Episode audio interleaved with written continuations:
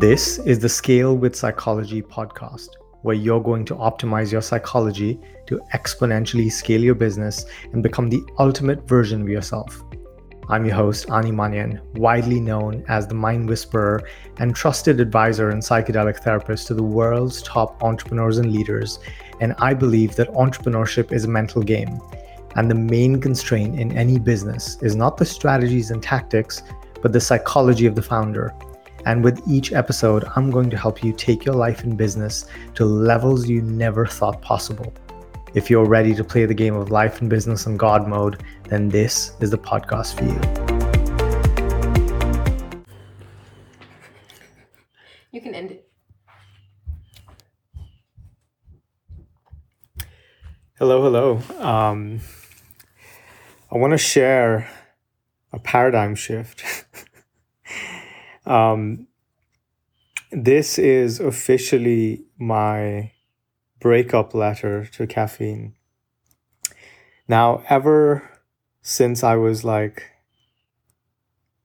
maybe 12 years old, I've uh, I've gotten habituated to using caffeine. And I used to love and I still do the taste of coffee.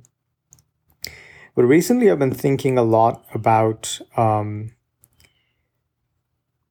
the fact that as soon as we wake up every single morning, the first thing we do, the first thing I've done really, is to try and change my state, is to try and resist the state that I wake up in and force my body to speed up, force everything to get really, um, really tight, really focused, really narrow to amp up um, the amount of energy I feel I have access to. And if you think about it, as human beings, we are addicted to changing our state. We're addicted to looking at our reality, our present moment experience, and saying, no, this is not good enough. It needs to be different. It needs to be another way. And we drink coffee, we drink alcohol, we do drugs, we eat food, we have a host of mechanisms that we employ to resist what is here now, what is actually present in our in our experience, how we feel in any given moment, how much energy we have, how clear we feel. And there's nothing wrong with changing our state. There's nothing wrong with being dissatisfied with how we feel and wanting to change that in some way. But when this becomes an unconscious habit, and I would argue that, you know, drinking coffee, drinking tea, drinking um, some kind of caffeinated beverage to use one example, after a while it just becomes an unconscious habit. It just becomes something that we do unconsciously every morning. And we become dependent on the substance outside us to feel a certain way, to feel productive. And when we're not in that state, we also label ourselves as unproductive. We look at our state and we say, well, this is not a good state to be in. And so, in this way, and an extreme example actually of this is the use of, you know, all sorts of mood altering, mind altering drugs, and not the fun drugs that all the cool kids use, but um, prescription medication, right? You've, I'm sure, heard of or are one of these people who use Adderall to speed up, to get more done use uh, Xanax or Valium to slow down, to stop the anxiety, right? And the the nervousness and the the charge that doesn't seem to go away. And then Ambien to fall asleep. And then the cycle repeats itself. And this culture has made it, you know, into teenagers as well, because now teenagers use Adderall and Ritalin and all sorts of prescription medication to stay competitive. And so, as a society, we're so obsessed with enhancing ourselves that what's actually happening underneath the surface is that our present experience is being constantly labeled as not being good enough.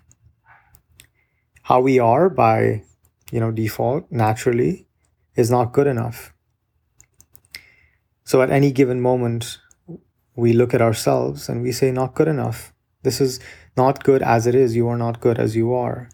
You need something else to make you more productive, more focused, more alert, more happy, more, more this, more that. And this just propagates this idea that what we seek, what we want is not here right now. It's not already present, that it's outside us, that it's ahead of us in time. It's not in the now, it's in the future. And when we take the substance, when we, you know, do this thing, we will change. And then in the future, we'll finally be how we want to be. And that's the biggest lie. So I broke up with caffeine. I broke up with caffeine a few weeks ago. Um, and this was leading up to an ayahuasca ceremony, which I'm going to talk more about soon. Um, but as part of the ayahuasca ceremony, you're encouraged to observe a dieta, which is basically a diet from substances and things. Um, they ask you to refrain from alcohol, from certain foods, spicy foods, from sex, from caffeine, a um, bunch of other stuff.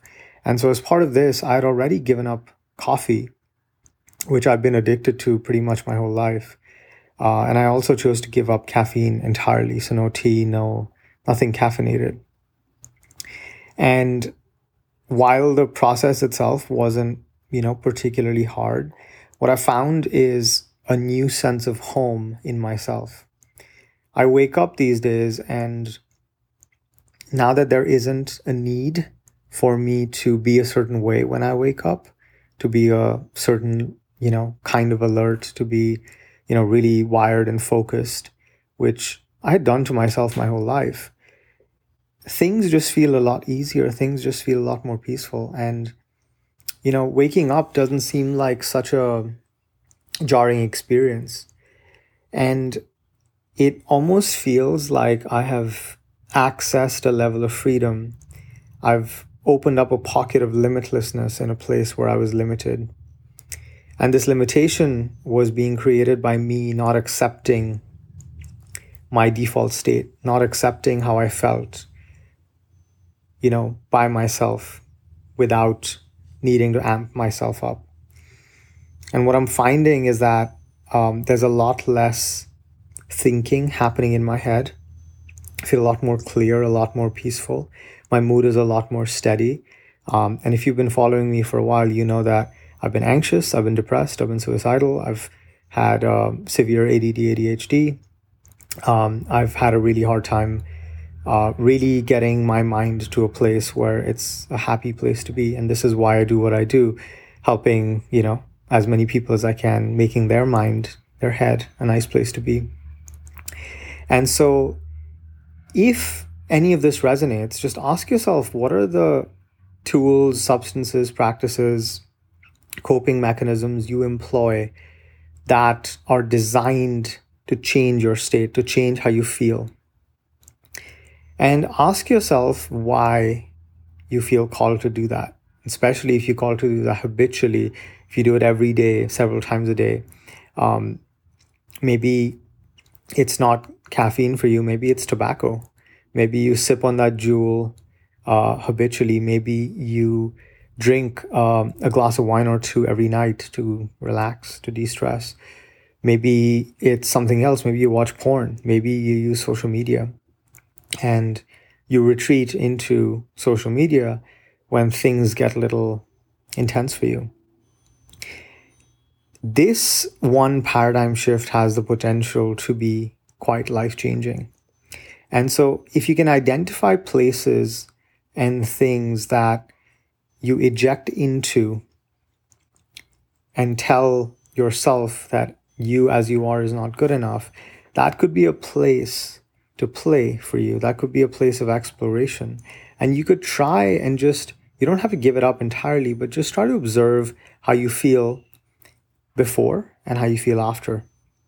And just notice your experiences. Bring your awareness to your experience. And then, if it feels right, just try what it's like to not engage in that coping mechanism. Because when we're not dependent on something to change how we feel, to make us feel different, aka better, right? Air quotes, then we are actually more free. And we're less attached and we're less dependent on something or someone else. And I say someone else because another way that this is manifested for me and a lot of people I know I've worked with is addiction to people, right? Addiction to people and needing their love, needing their approval, and doing things to receive their approval, doing things to engineer someone's um, attention. And social media is a great example of when uh, we see this in action. So consider consider doing your own dieta. Consider going on a diet in terms of a substance, a thing, a person, something that you use to change your state because you deem your state to not be good enough. And just notice how you feel. And if you come across some cool experiences in this process, definitely shoot me a message. I'd love to hear how this goes for you. I love you and remember that you are limitless. Thank you for listening to this episode. If you found value, please consider leaving a five star review to allow the show to reach more people, or share this episode via your social media channels. If you're an entrepreneur and want support in exponentially scaling your business, email me at ani at animanian.com.